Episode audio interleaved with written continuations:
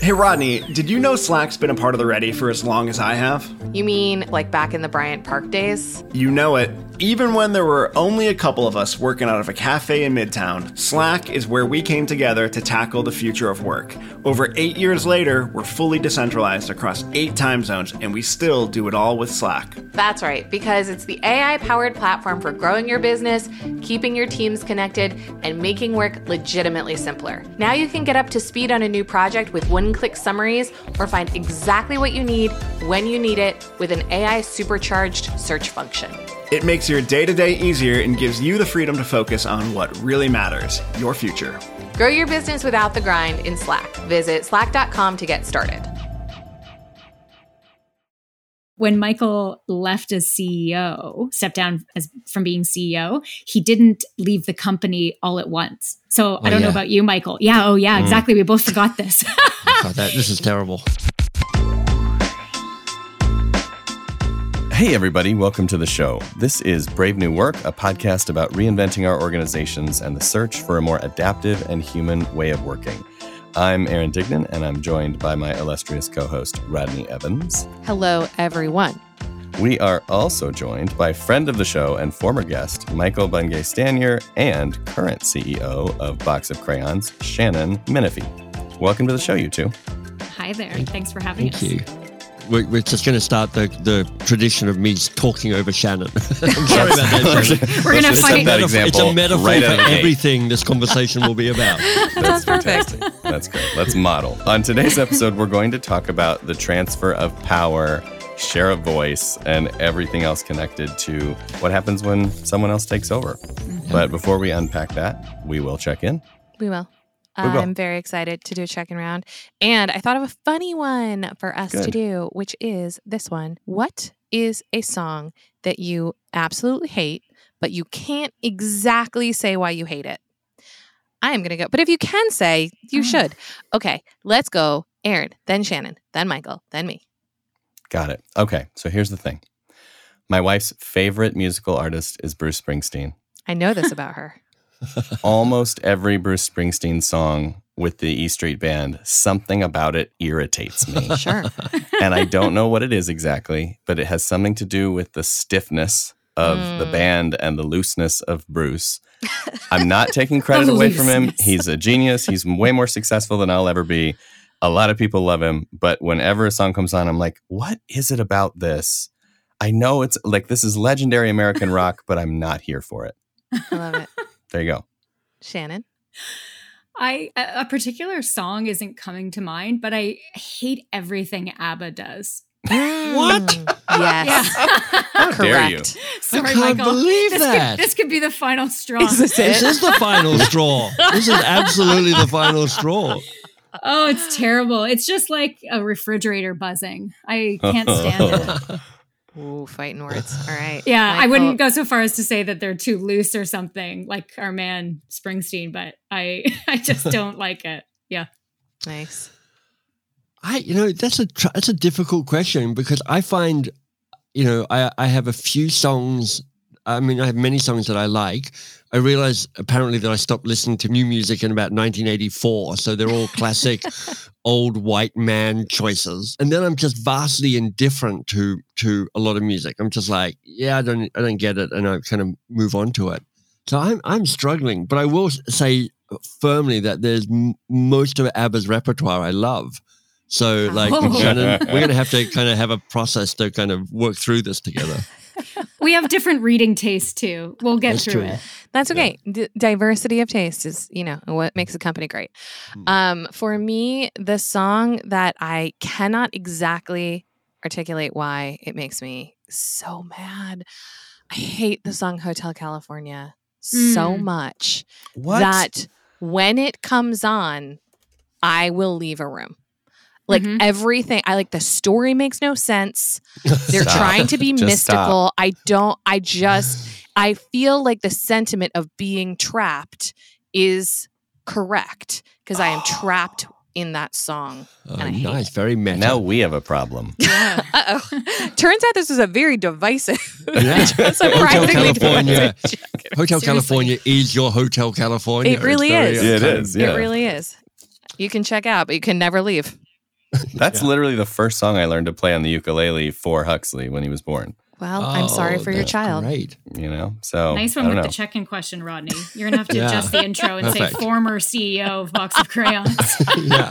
and former business partners, Rodney and Aaron. Yeah, it's good. It's good, y'all. All over music. No, I can live with it. going I can roll with it, Rodney. It's fine. I can roll with it. Okay.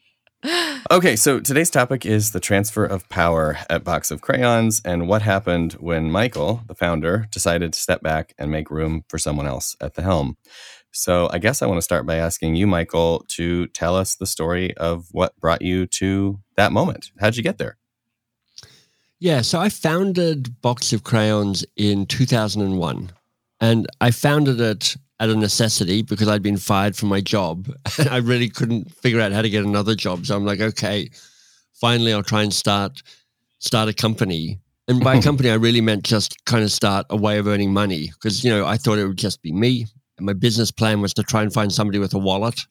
you know, that's it. And the first three or four years was just me doing kind of classic solopreneur odd jobs. I had a mixed bag of skills and I sold them where I could. But then three or four years into it, I kind of uh, found my, started to find the niche around coaching and curiosity.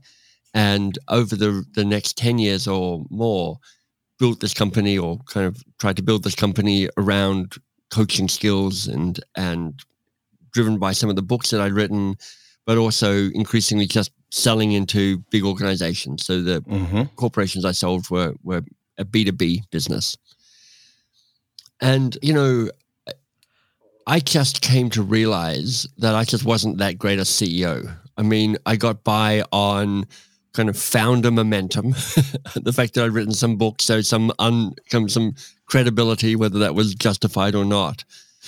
But you know, I had this company that was you know in the kind of low millions in terms of revenue, and I was spending a lot of time poorly managing it, and it was Mm. getting by on on some good some good business model decisions I'd made and some decent principles I had, but no actual strong management.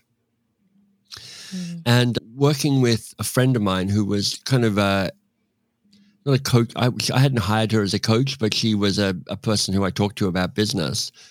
And I'd hired Shannon to help with some book marketing. And she just quickly gone from come and do a few hours helping me market this new book to you're actually quite good at this. Do you want to do more hours marketing the book? And she's like, okay. And then, hey, how about uh, do you want to do anything else here? Because you could, you probably could. We could do marketing or sales. And she was, okay, I might do sales. I've never done that before and became excellent at that and built a sales function. The seed got planted that, you know, Shannon had the chops potentially to be a CEO.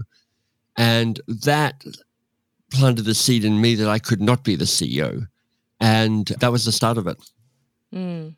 So is what you're saying that if it were not for Shannon, you would still be the CEO? I um I think that's a high possibility because you have to get you know, it's really hard as a founder to believe anybody can take on running your company. Yeah. It's just it's just like I don't think you can do it. I'm like you have to have a certain I mean I, I I think the same about my wife. I'm like I'm pretty sure there aren't very many people in this world that a I could marry and B who could then stay married to me. It takes a pretty special person. And I feel like Shannon is, you know, like that in, in the work equivalent, which is like I can't I've never met anybody who I think could be CEO of Box of Crayons other than Shannon. That's really cool. And and the reason I asked the question exactly that way is because just as an org designer, it's a cool confluence of role clarity, self-awareness, and an emerging talent and like opportunity. It's not like you were Mhm. like, I'm ready to retire. Let's gonna a call a search." search firm. It was like these forces came together as they do in complexity to make magic. So, what is a CEO at Box of Crayons? I- Let me I'm know. laughing. Let me know if you have the answer. Why are No, you no. laughing, Michael? well, we so we decided to make manage this as a two year process. We spent a year just talking about it and warming up to it, and we hired our friend Jill to be our our joint our transition coach. She wasn't my Mhm. coach. She wasn't Shannon's coach. She was our coach as we managed this process. So we spent a year until sh- talking about it and kind of working stuff out till till Shannon took on the role, and then we spent a year after she became CEO, formally working through the process of that transition. And the first year, all I really remember is Shannon going, "But what the hell do you do? What act- what is your job?" and me not really having a good answer because I'm like, I'm not entirely clear. Number one, what the hell I do as a CEO, and secondly, even if I did know, I'm not doing it very well. And thirdly, even if I did know and I was doing it well, I'm not sure that's the role I want you to be playing as the CEO because Yeah. part of your job is to be the CEO of a new, a- an emerging company, not managing this current Mhm. company. Yeah. Shannon, say a little bit more about your origin story. So obviously you came in and you swept Michael off his feet, Mm-hmm. but what what was going on that kind of set you up to do that? Yeah. The so the origin story is that in 2015, which is right before the coaching habit book came out.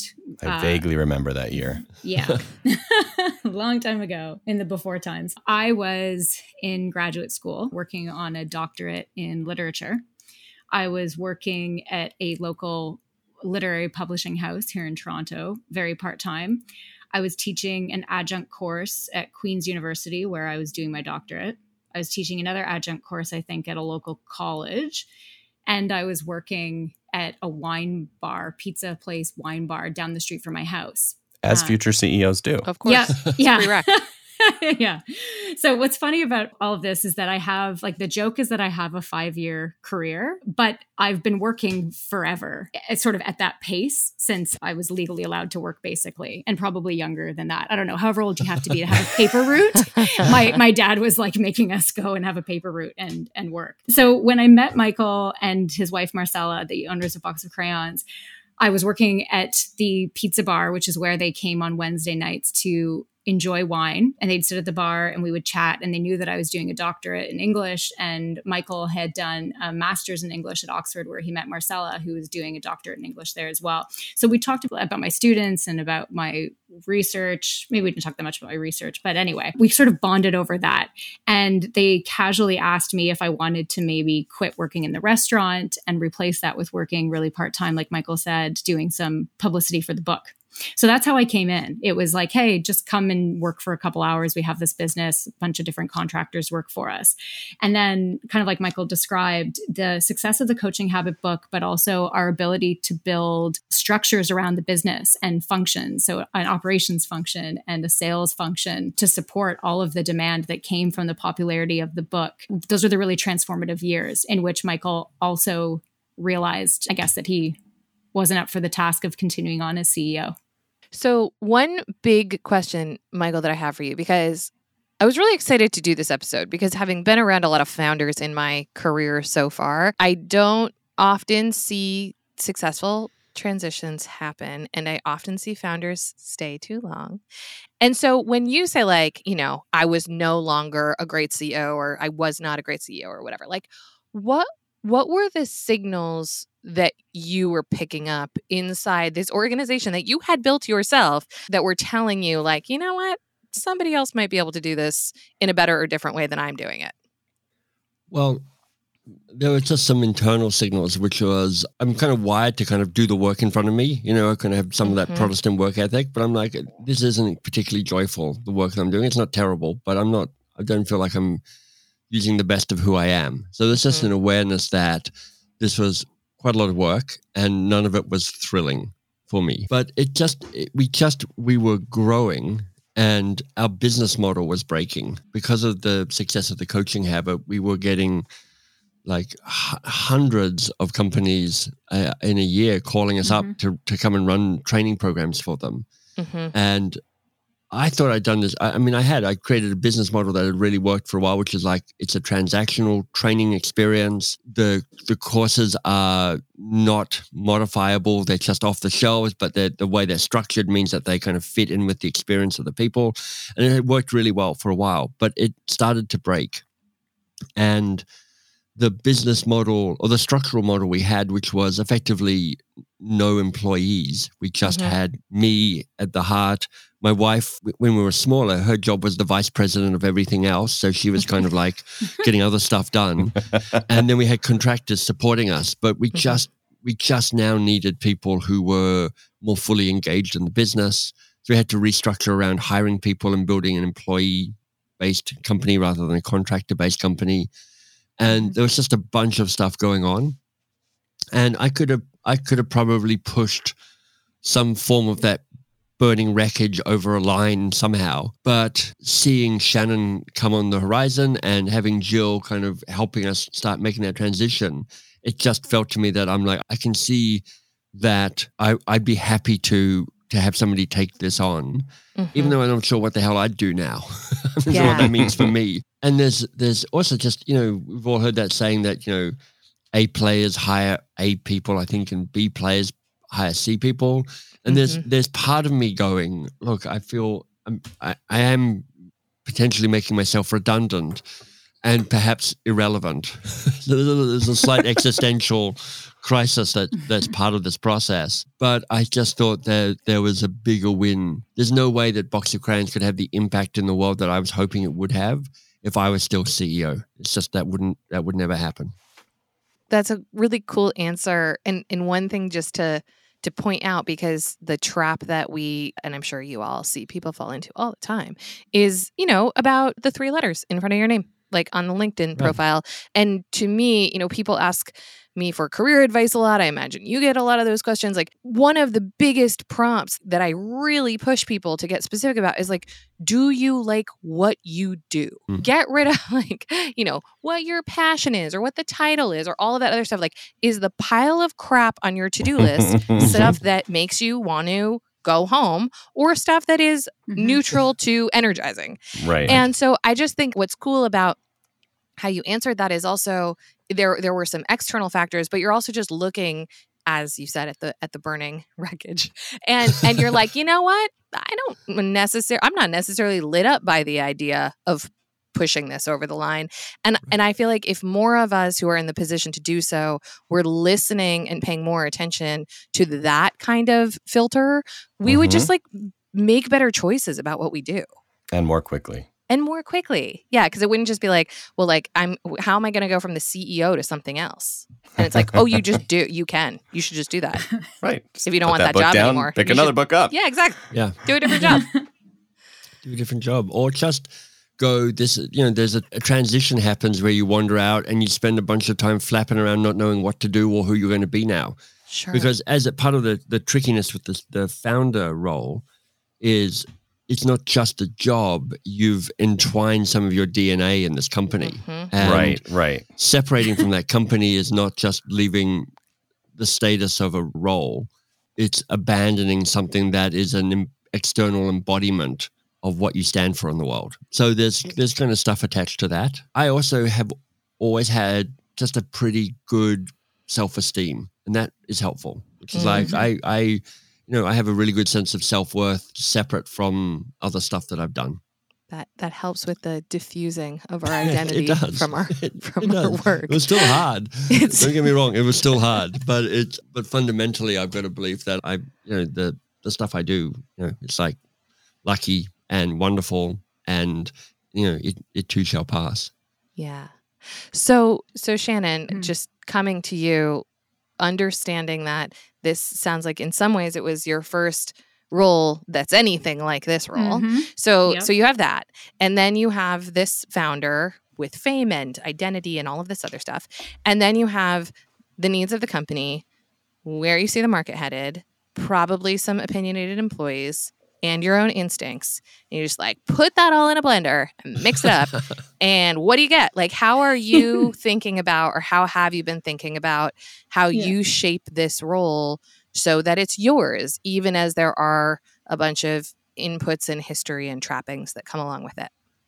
Yeah what you get when you put it all in the blender are some really difficult days mm. but there's there's some there's a lot of good days too i think so a lot of stuff in there it's true that as we were in the transition period leading up to the handover of power, I was constantly asking Michael, like, but what do you, but what is the job? I think I was like, I was like Googling, like, what do CEOs do? It just, it seems like just such an abstraction. And I had no idea. Basically, I just didn't know what my day was going to look like. And I didn't know because I was coming from a sales role where the contribution of value is so easily measured. Right. And this, you know, just goes right to your brain as well. I it was a huge change of pace for me to to think about the fact that my job was to empower other people to to do the work to mm-hmm. lead the work rather than to do the work and so that was a that was a huge shift and i realized that the reason why michael couldn't quite answer the question for me no matter how many times i asked was that the job for the role for me in coming in first after the founder is really to create the capabilities in the organization so that its mission can exist beyond the founder.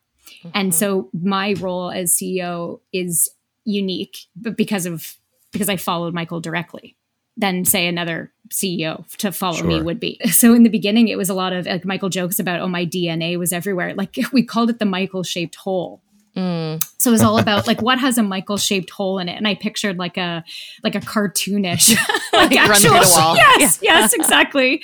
And so so it's kind of looking around, and it's like, all right, okay, so operations is pretty clean of holes because that was a really it says a lot about how I manage. Yeah. Well, exactly. Well, structures and operations. no, no, no, no, no, no, no. I meant the opposite. I meant like so it's pretty good. There's not a lot of holes there at first glance, and then you're like, oh wait, actually, these aspects of of our delivery operations hinge entirely on Michael's style and Michael's approach to designing and to facilitation. And oh, wait a second, do we even know that? Is that just in his head? Is that written down somewhere? Mm-hmm. Um, so, and just sort of going from function to function, sales was probably the least difficult because that's where I came from. So mm-hmm. I'd had to kind of set that up myself anyway. But I mean, there's still, you know, as we frame and change our value proposition as our, you know, Eh, sort of core competencies change over time and, and, as we change and build and grow as a company there's still more work to do there in the sort of post michael state of the company. I guess i didn't realize how much and how unique the kind of selling michael did was when mm-hmm. he was at, which and he still does outside of the organization but that he did when he was at box of crayons as well. So it was really all about like turning over stones and being like oh interesting. Oh didn't know about that. Okay. And the last almost two years have felt like moving through the sort of messy middle. And the way that somebody has described it to me is that soon i'll be able to I'll be off to deal with the implications of my own decisions. Mm. whereas, yeah, whereas a lot of the first year and a bit is, you know, cleaning up is too is I don't want to say cleaning up because then that presupposes it's a mess and it's not necessarily a mess. I think this is like what happens anytime someone comes into a leadership role. But it's I'm I'm dealing in structures and relationships that I haven't erected or I haven't set up and so that's part of that transition as well is to get to a point where most of what i can see are, are the result of, of my decisions and then i get to own what's happened as a result of that. So i want to i want to talk about the many ways in which it's worked. But before we mm-hmm. do that it would be fun to dig into like early days or even later days. What are some of the hiccups or sticking points or you know good good back and forth tension rich conversations that have happened like, what's hard about it? Yeah. Michael, do you want me to go? Um, I do want you to go first. Yeah. Just because you say early days, Aaron, I remember because I was taking over effective July 1st. Michael, I think you went on, you had a planned holiday for like a right. couple weeks right as of that date.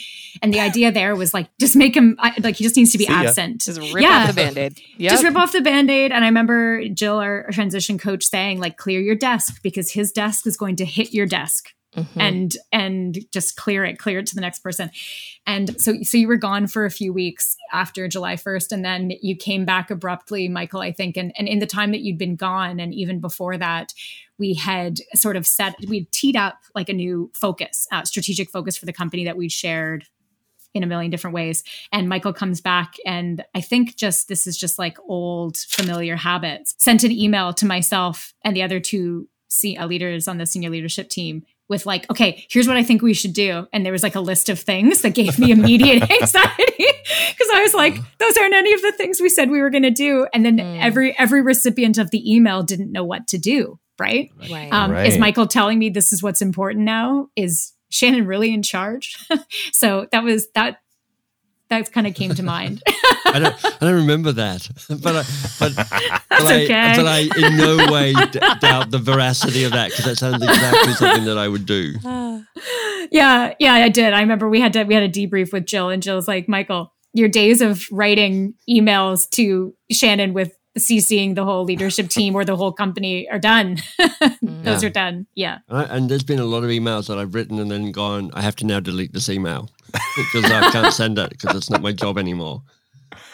Y- you know, I what the thing that's guided us through this, which means a reduction in the sticky moments, Mhm. is we adapted a tool from Susan Scott's book on fierce conversations, which is a decision making hierarchy, and she uses the metaphor of a tree.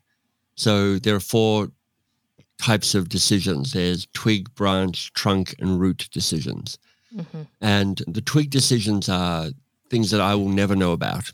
You know, just the, the, the thousands of minutiae that go on that that I will just never come to my attention ever again. The branch decisions are ones that I will probably find out eventually. You know, Shannon will mention it in a board meeting or in, in an email to the company that I get copied on. Trunk decisions are decisions that are hers to make, but that we will have a conversation about them before the decision is made so that she has my input and understands where I'm coming from. And then root decisions, the decisions that are mine to make. And we did a quite a lot of work around what fits where with the goal of trying to push things up the tree. Because part of where founders transitions fail is they're like i'm i'm so delighted that you're taking on all the crappy stuff and i'm just going to keep my fingers on the few you know the areas that i'm kind of interested in. And i'll and i'll just i'll make those decisions. So you know the root decisions the decisions that i can make there are only two. One is buying or selling or wrapping up the company. And the second is firing Shannon and kind of judging her performance as CEO. And that's it. Mhm. And that is like, in a good way, kind of a devastating giving up of control. 'Cause I really, there's, there, there's so much about Box of Crayons that I have no idea what's happening in there anymore. Even though Shannon does brilliant board reports and we have that update, there's just a vast amount of that culture that I'm just I don't I only see from the outside. I realize we left out a sort of comical detail along the way here, Michael, which is that when Michael left as CEO, stepped down as from being CEO, he didn't leave the company all at once. So I don't know about you, Michael. Yeah, oh yeah, exactly. We both forgot this. God, that, this is terrible. this is terrible. So for this first six months, we Michael was still head of program development. So he technically rep- reported to me then in that Nice. role. Yeah, not a great structure. Didn't love that. so it's funny because uh, like I, I first I remembered that he left right away in July, which is which was good and the right thing to do, but then less helpful in terms of still running that that function. So that Michael, you and I remember you and I had like a good meeting. I think it was in January of that first year where we sat down. It was over the holidays, and you were like, you know. I- I think I think can I can I say this? You can edit this. I Michael was like, I think I've been a bit of an absent landlord with that piece and I let's let's hire and so that's where we double down on on moving forward to Yeah. replace Michael in the business so that he could just mm. cleanly be out and continue doing what he had already started to build outside of box of crayons. Yeah, that was hard. That was that was kind of messy and difficult because I was like, I'm tr- I'm trying to be out of box of crayons. I have this responsibility now for design, but it's it's not attached to any of the other stuff that mm-hmm. That Yeah. because when I used to in the early early days, it'd be like I'd be designing it, but I'd also be in conversation with the client, and I'd be doing Sure. the selling, and I'd be doing the performing. So it was a kind of Right. holistic experience for me, which I enjoyed.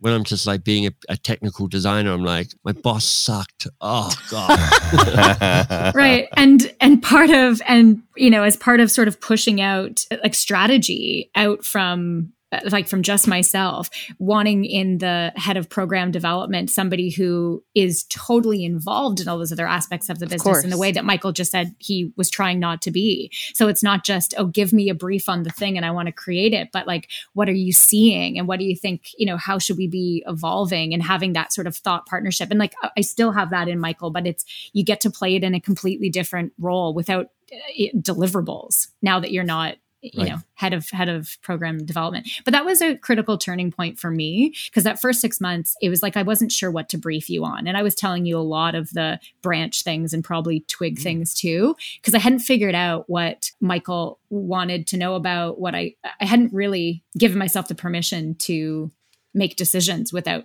letting him know about them or asking about them in fact, we, we went from a rhythm of actually when we started, I kind of would check in with Shannon every day because uh-huh. I because I didn't want her to feel abandoned. And right. in past, I've kind of done a sort of like I'm dropping the microphone and walking off a stage because I'm delighted to see the back of it.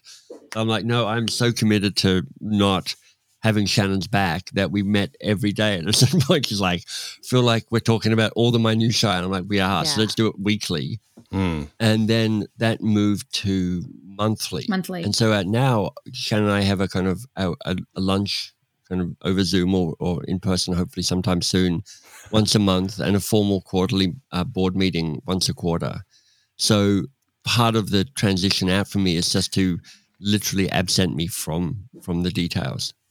What is sort of challenging and bubbling up in me listening to all this is I didn't assume when you talked about transferring, you know, who the CEO is, that you were out and mm-hmm. now I'm wondering out loud to myself is it possible to be a founder and a CEO and then not be that, but not be out? Do you have thoughts about that?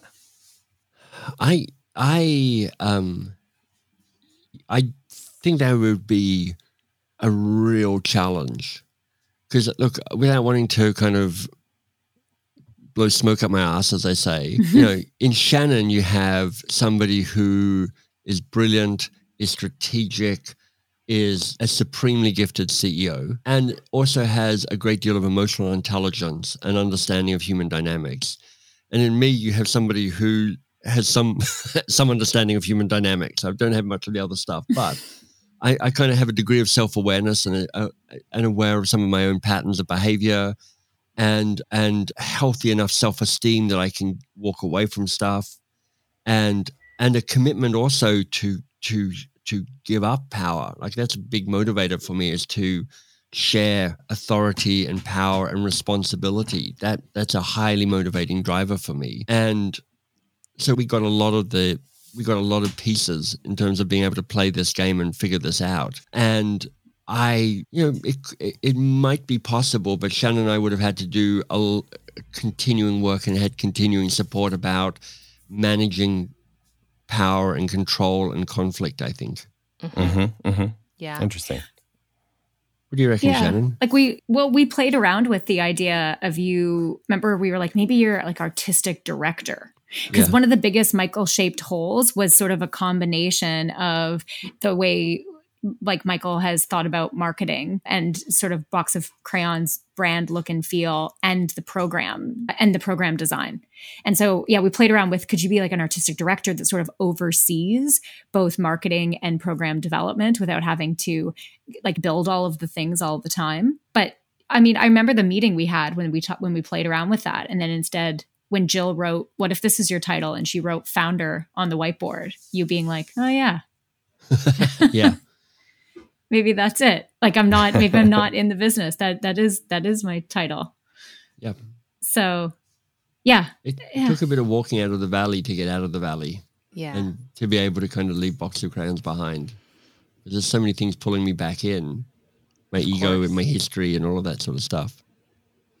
Yeah, it, it actually leads to something that I wanted to to sort of ask you both about because I have some history pre-ready and then similar at the ready of of being with like very foundery people. Um, and in, at my last company, a very famous founder. and and and the thing I think that happens that's interesting to unpack, and it sounds to me like you two did this work, is when you have a famous founder or a, a, real thought leader or you know someone who just has like unique talents that a business is built on there's yeah. magic in that.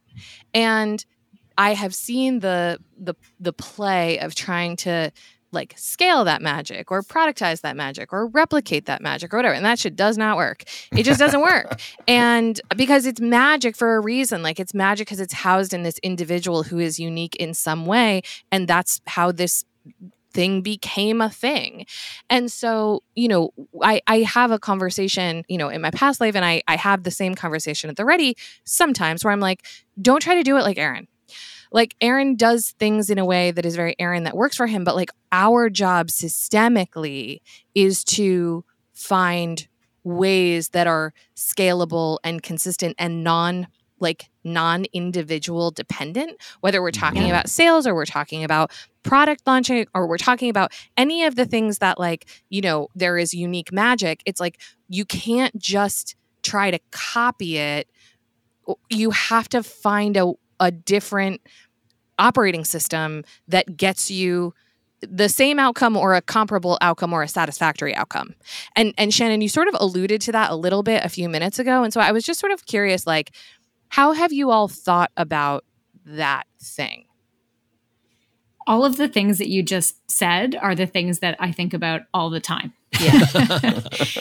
like if the first if the first year and a bit. So I should also say I was on maternity leave for the last 6 months, so I was here part-time, but even that was an interesting moment in itself to like can the CEO also step away for for a period of time and, and see how things run there. But so for the first year that I was here solidly full time, it was like very basic. How do we create capabilities where there's a Michael shaped hole or where we need to create a capability to help the business grow? So, like in some cases, like pretty basic, you know, functional operations and, and heads of functions. But that second piece around so, what is the magic? Why do clients love working with us? Why is the work that we do so amazing. Like how is it that we end up being in relationship with our people who who love us? And how how do we replicate that and, and scale that is something that's been on my mind from the beginning. Because i i was worried and i think i said this to you michael that if we like i want to be able to take out of your head the the design principles of what makes our program so different and so effective because if we don't understand like the sort of how of how things have worked under the uh-huh. hood people are going to try to imitate an aesthetic right and that won't work. And so, what we have done in terms of building that capability is a combination, I think, of getting out of Michael's head, like, here's kind of how I did that. And, and that works kind of boring to to you michael to to have to, to talk about it. I don't mean doing it right? So it was kind of me chasing you around for a while being like how do you want to do this? Do you want me yeah. to interview you? Are you going to write it yeah. down for me? But i need for you to leave this behind for for the people who are going to come in. And then we have people working in a program development team who are are building their own room in the house in their own way as well and who have solid experience in designing for behavior change. And so bringing together the sort of hallmarks of what makes a box of crayons program a box of crayons program together with what they know about designing for behavior change. Yeah, Michael, did you want to add anything else? Yeah, I mean, one of the breakthrough moments for me was Shannon saying fairly early on, I'm really realizing that I'm not just managing Michael's company. I'm building my own company. And it's like not it's not kind of fine tuning a museum to the way Michael thought in 1982. It's uh it's an emergent, evolving, growing thing. Yeah. And you know, one of the one of the boldest things I think Shannon did almost in the first year of her tenure was to actually, with the the leadership team, rework the corporate values because you know the values of a company with a founder are just the founder's values. It's like here's what mm-hmm. I think is important about life. We'll call yeah. them my corporate values because you know it makes it sound better. Um, and so Shannon kind of, I mean, they're edited and they're revised, and there's some new and there's some disappeared, but that's very symbolic of going. This is us crafting our you know, building our own buildings, even knowing that Michael has been here before and kind of, you know, there's echoes of what he does and how he does it around there. They've done a really brilliant job at having the courage to do that because it's the easier thing to do is just to do their best to to kind of do photocopies of stuff that I've done in the past. And that just would be diminishing in general. Yeah. Right. And to trying to have people, uh, trying to create an organization that can uh, fulfill its mission beyond its founder being here. I wanted to have people show up for the mission and the vision of why box of crayons exists in the world not because they they came here because they were michael's friend mm-hmm. and like i'm like, I, like i'm that higher too though right like mm-hmm. I, I, mm-hmm. totally get that higher so there's it was a good transitional moment of i don't think there's anybody uh, you know at box of crayons who works here anymore who is here just because they Michael like drew them there mm-hmm. because Michael's amazing. They're also there because we've we've enlisted them to the vision because part of the changing the the values or evolving the values I should say because we did keep some remnants of the old ones was to have people participate in that Mm-hmm. And so mm-hmm. that the values spoke to how the team works as a team rather than sort of just in in service to to the to the founder, which was a little bit uh, you know how they were historically when when folks were mostly contractors. I appreciate you both unpacking that. And and two things that I would add having been in similar dynamics. One is we used to say at my old company a lot, if we're only successful because of this one individual, then we don't have something.